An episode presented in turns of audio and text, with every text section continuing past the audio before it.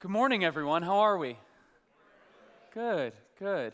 I would love to start, if we could, with a little imaginative exercise. Do we have the energy for that this morning? Good. Half of you do, and that's good enough for me. So imagine for a minute that you are a peasant living under an oppressive royal regime. The monarchs are corrupt, and the laws are unjust and unfair to you and your family. The king is crippling your people through taxation. Your property is seized without justification. You can hardly imagine a worse situation.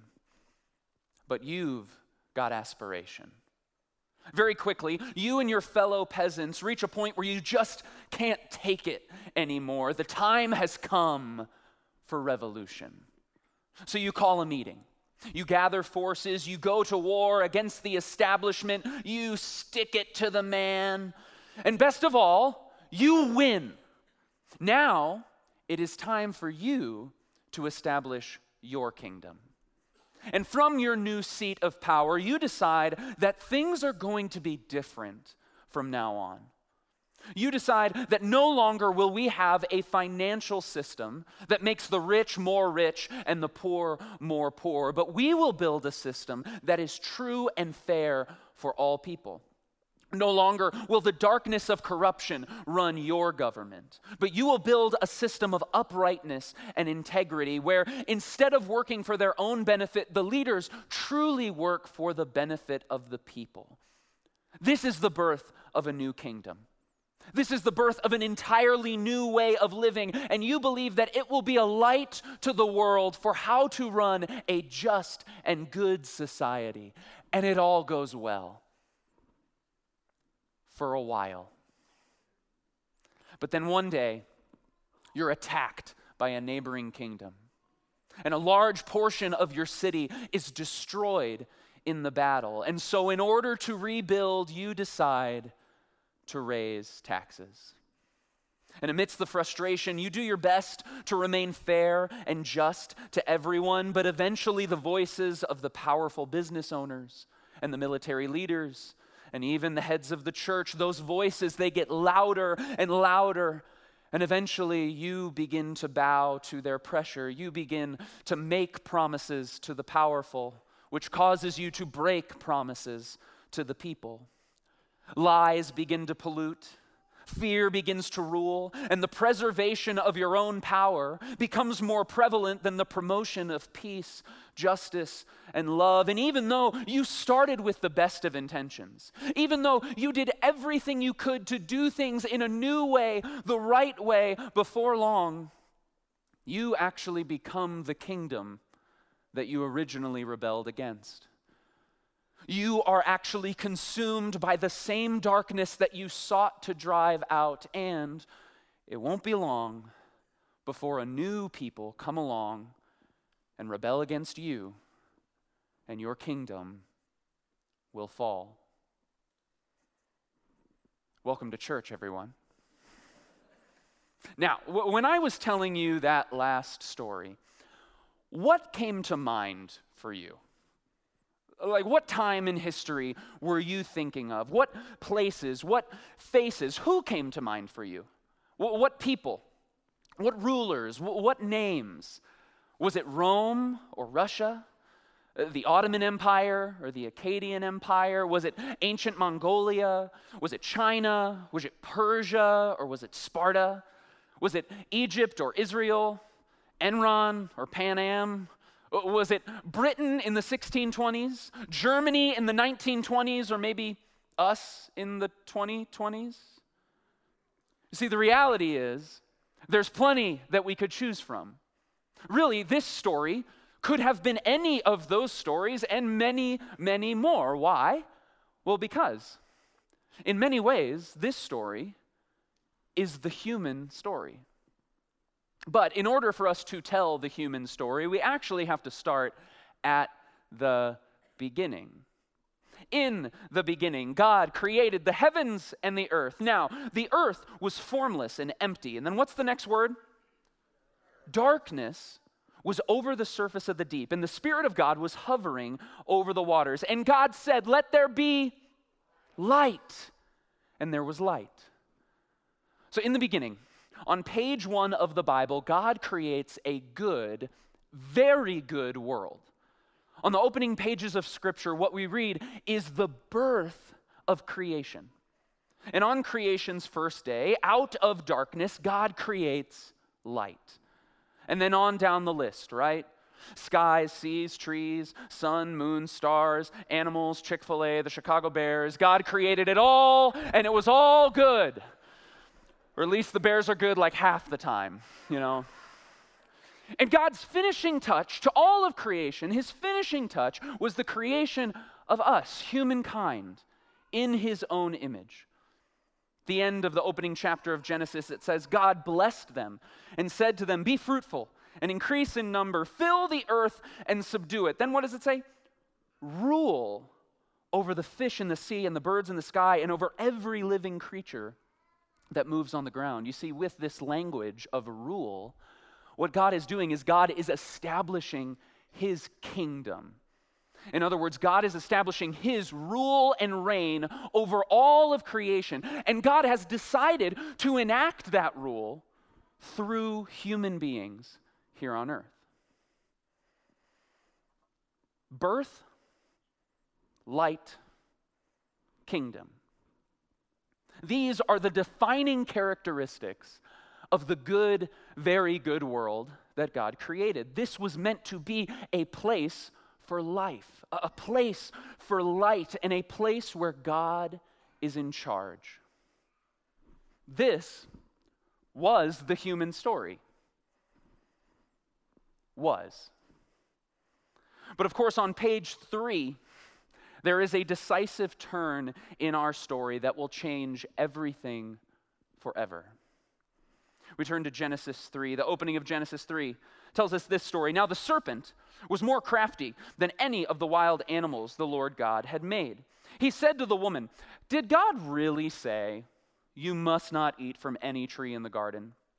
The woman said to the serpent, We may eat fruit from the trees in the garden, but God did say, You must not eat fruit from the tree that is in the middle of the garden, and you must not touch it, or you will die. You will not certainly die the serpent said to the woman.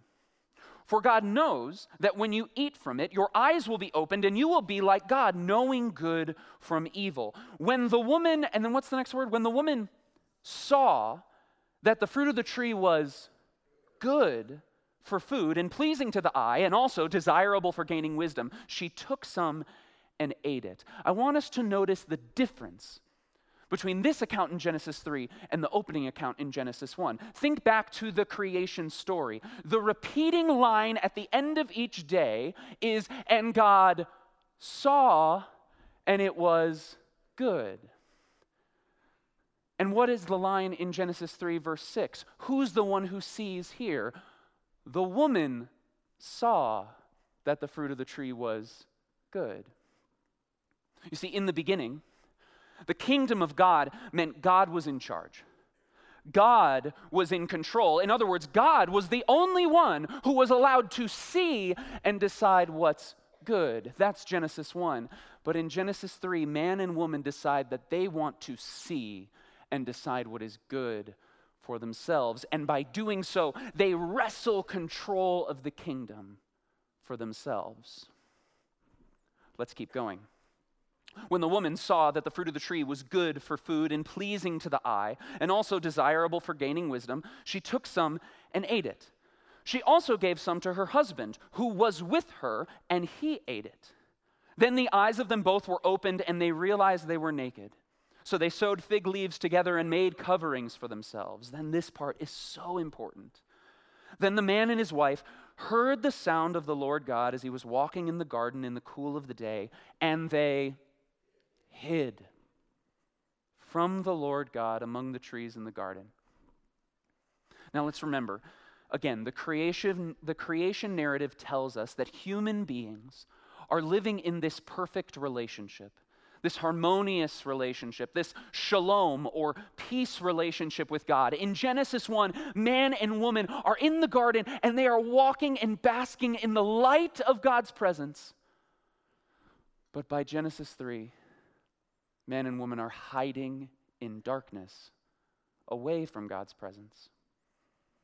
And I'm guessing some of you are familiar with this story, so you know where we go from here. God banishes Adam and Eve from the garden, and they have two sons, Cain and. Now, Cain said to his brother Abel, Let's go out in the field. And while they were there in the field, Cain attacked his brother Abel and killed him. Once again, the creation narrative God gives birth to a good, very good world, and that is a world teeming, filled, flourishing with life. But then by Genesis 3, as a result of human rebellion, creation is now living under the threat of death. Are you with me here? Let's review. In a matter of a few pages, Human rebellion has moved our story in an entirely new direction. Human rebellion has moved our story from kingdom to chaos, from light to dark, and from birth to death. Now, this is the human story. This is the theme of the story that I began our time with. And this is the unfortunate human tendency that we see played out time and time again throughout human history. You can keep reading in the Bible. Some of you may remember the nation of Israel. Remember them? Through Abraham, later on in Genesis, a man named Abraham receives a promise from God. And that promise is that through Abraham, God would give birth to a holy nation and this nation, they would shine the light of God's goodness and love to the entire world.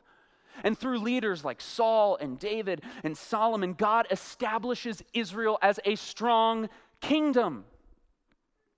But if you keep reading, the Old Testament tells the story that due to the constant rebellion of the people of Israel and their leaders against God, their kingdom quickly collapses into chaos. And the people, they're scattered into the darkness of exile in nations like Babylon. And just like that, the nation of Israel is dead. You see? Let's take a more modern example, if we could. Think about our own country, if you will.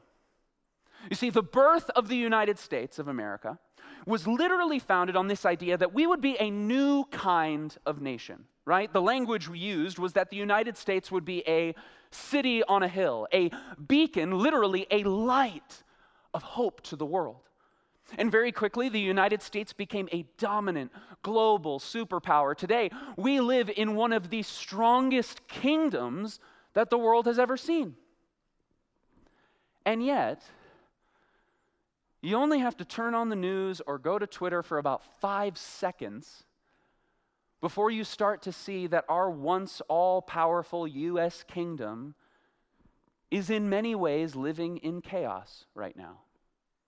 Whether it's a border crisis, or healthcare, or gun rights and gun violence, to an explosive and divisive political landscape, or whatever you and your family were fighting about over the dinner table for the last three days. I don't know. And please, I want you to hear me here. I recognize and I know that there is so much that we have to be grateful for, for how great our country is. But regardless of what you think about any of these issues politically, there is no denying that our once powerful U.S. kingdom is in many ways living in chaos.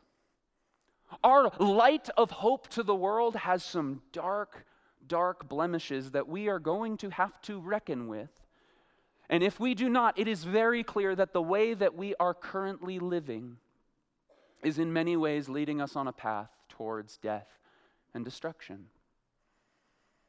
But this, with this story, you don't even have to think of nations and governments. You can go outside of that. You can think of the world of sports, right? In 1984, my beloved Chicago Bulls drafted Michael Jordan from the University of North Carolina. This was the birth of a new era for our team, right? And we had bright days of light ahead. And for nearly an entire decade, the Bulls had a dynasty. One of the greatest kingdoms that professional sports has ever seen. But then what happened? Michael retired.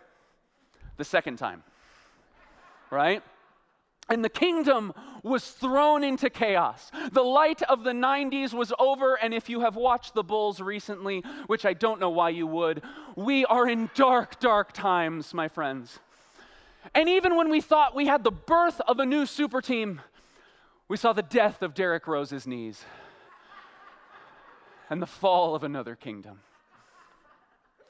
The point is, this is the human story.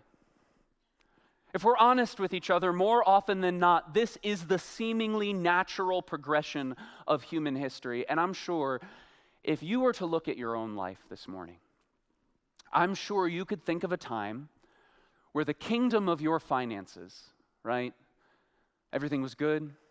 You were making good money. You had a nest egg. Your family was in a good position. But I bet you can think of a time when the kingdom of your finances was thrown into chaos because of the loss of a job or a company going under or just a mismanagement of finances, whatever it was. And all of a sudden you find yourself in chaos, grasping at straws. I'm willing to bet that you could think of a relationship in your life. Maybe it's a marriage or a relationship with a friend or a parent or, or a child. And that relationship, it used to be such a source of beauty and light in your life.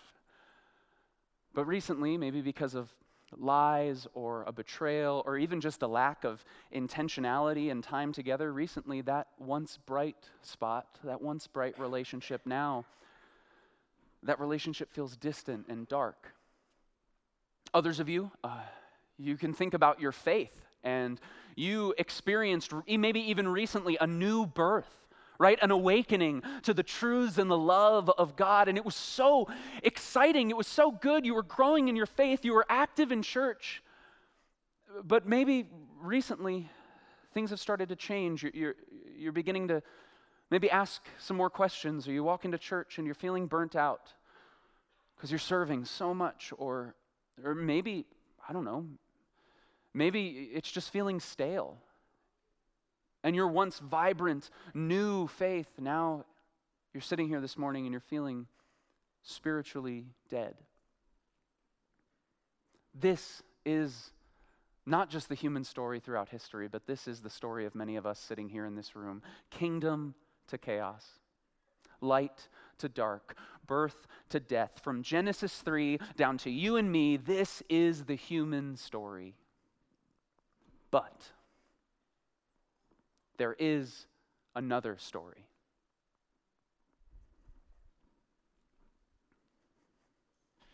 In those days, Caesar Augustus issued a decree that a census should be taken of the entire Roman world. This was the first census that took place while Quirinius was governor of Syria. And everyone went to their own town to register. So Joseph also went up from the town of Nazareth in Galilee to Judea to Bethlehem, the town of David, because he belonged to the house and line of David. He went there to register with Mary, who was pledged to be married to him and was expecting a child. And while they were there, the time came for the baby to be born. And she gave birth to her firstborn, a son. She wrapped him in cloths and placed him in a manger because there was no guest room available for them.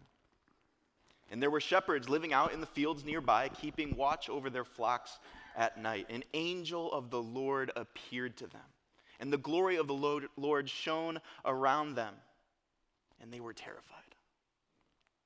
But the angel said to them, Do not be afraid. I bring you good news that will cause great joy for all the people. Today, in the town of David, a Savior has been born to you. He is the Messiah, the Lord.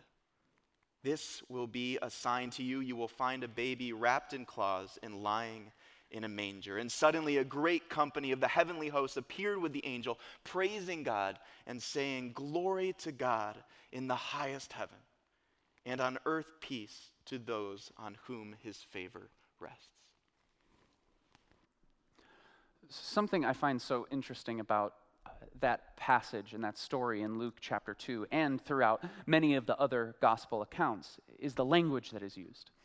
You see, in addition to Luke, the rest of the gospel writers do something so interesting in telling their story of the birth of Jesus. They all use creation language.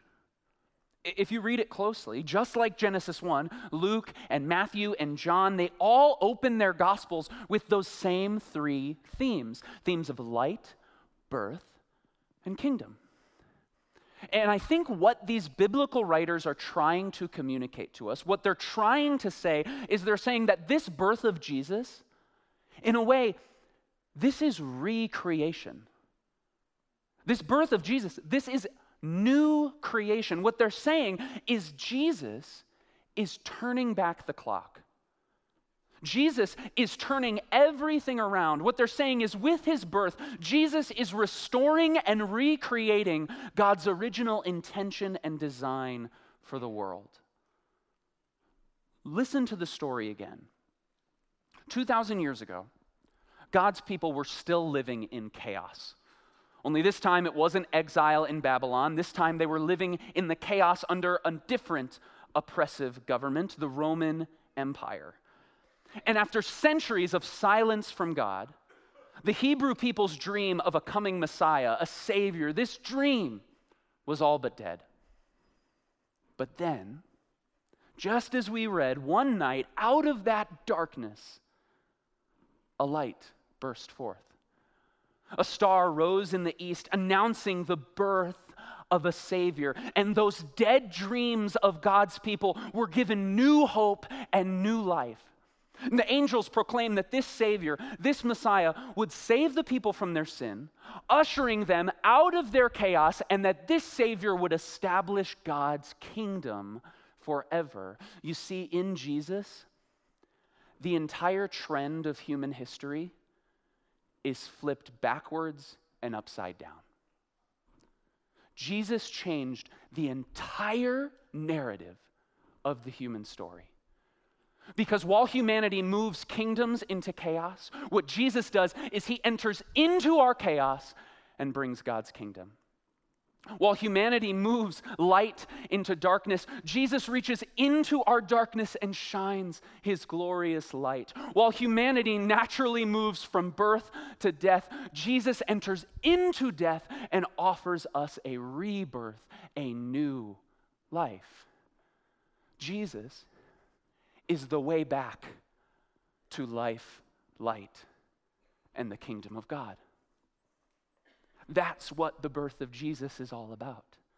That's what this announcement in the first century was all about. And in this season of Advent, we are invited to remember that while human history has moved in this negative direction, and while it might still seem in our own lives that we are moving in this negative direction from, from birth to death, from light to dark, kingdom to chaos. Advent is a reminder that we actually await a more hopeful future. A future where all of that is flipped backwards and upside down. You see, what we have in the birth of Jesus is we have a promise of a future that abolishes human chaos and establishes God's rule and reign, his kingdom. We have the promise of a future reality that brings an end to darkness and a reality where it is eternal light shining forever. We have the promise of a world where there is actually no more death, but there is a new birth of a new creation. And so now, as we close, um, I want to actually lead us in a time where we are invited to enter into this anticipation of God's coming light life, and kingdom. Because I want us to be very, very clear. This announcement, this flipping and turning of the tables, this was not just good news for shepherds in a field 2,000 years ago, but this continues to be good news for those of us gathered here today. And one of the most famous songs that we sing during the Advent season is the song, O Come Emmanuel. And that word, uh, Emmanuel, literally means God with us. And what this song does is it invites us to enter into the experience of the Jewish people in the first century who were living in darkness and chaos and were feeling the sting of death. But from the middle of it, they eagerly awaited God to come and be in their midst. And so, right now, wherever you're at in the room, I want to ask you to stand if you're able.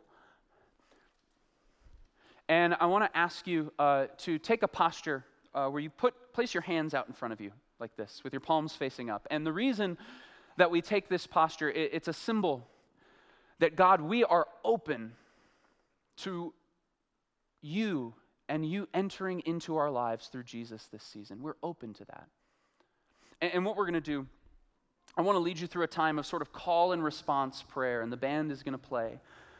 And, I want us to specifically focus on the areas in our own lives where we are experiencing chaos, where we feel like we're caught in darkness, and even when we have been confronted with the realities of death.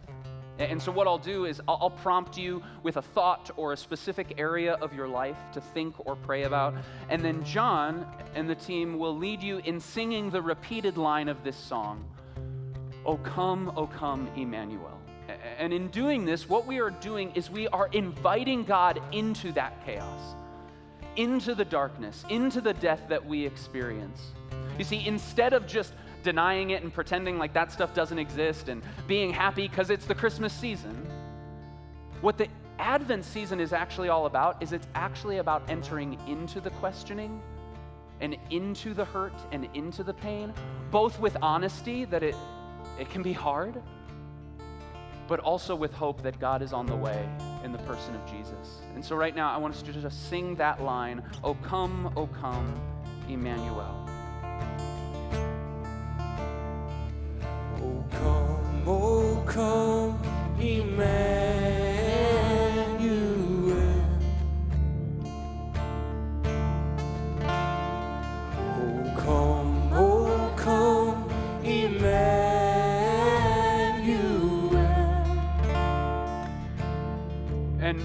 That posture, now I, I want you to turn your attention to those of you who are perhaps experiencing some chaos in your life right now. Maybe it's a crazy work schedule, year end deadlines. For you students in the room, maybe it's the pressure of finals. Or, like we said to start this service, this time of year can get really busy. And busyness often leads to chaos. You have family parties to attend, you have gifts to buy, you have decorations, all of these things.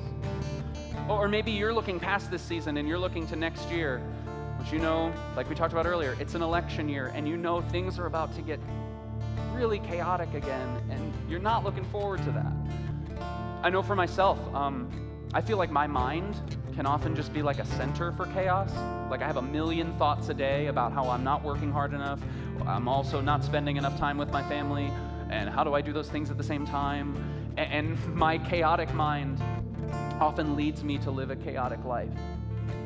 And so, whatever chaos you are experiencing right now, God, we invite you into our chaos to bring your kingdom. Oh, come, oh, come, Emmanuel.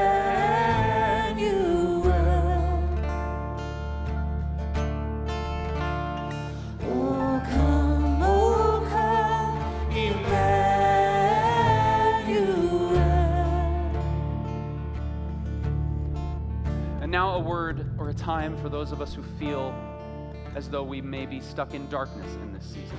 Um, maybe it's the darkness of depression or anxiety. Maybe it's uh, an addiction or some sort of substance abuse. Maybe for you, I know this is true for my family, um, it's the darkness of a season of unemployment, uh, a lack of provision perhaps a season just of loneliness maybe you're a college student and you this is your first semester away from your family I know for me, again, I, I am waiting. I'm in a season of waiting right now for, for direction for what God has next for my life. And if you've ever been in that type of season where you're waiting for direction from God, that path can feel really dark sometimes. And so now, in this room, whatever the darkness we are facing, God, we invite you into our darkness to bring your light. Oh, come, oh, come,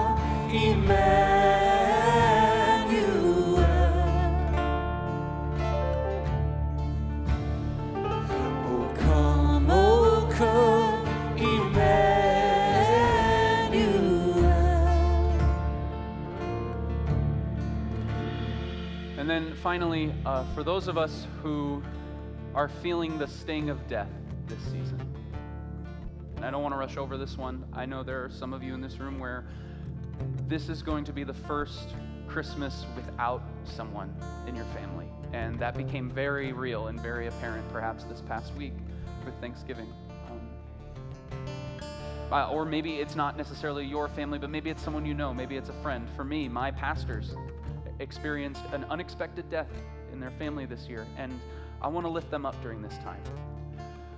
But again, maybe it's not a physical death. Maybe for you, it, it's actually the death of, of a relationship this year, or the death of a dream, or even just the death of how you thought your life was going to go, and, something happened this year where that changed, and you're going to have to die to that. But whatever death we are facing in this room right now, God, we invite you into that death, believing that you are bringing new life.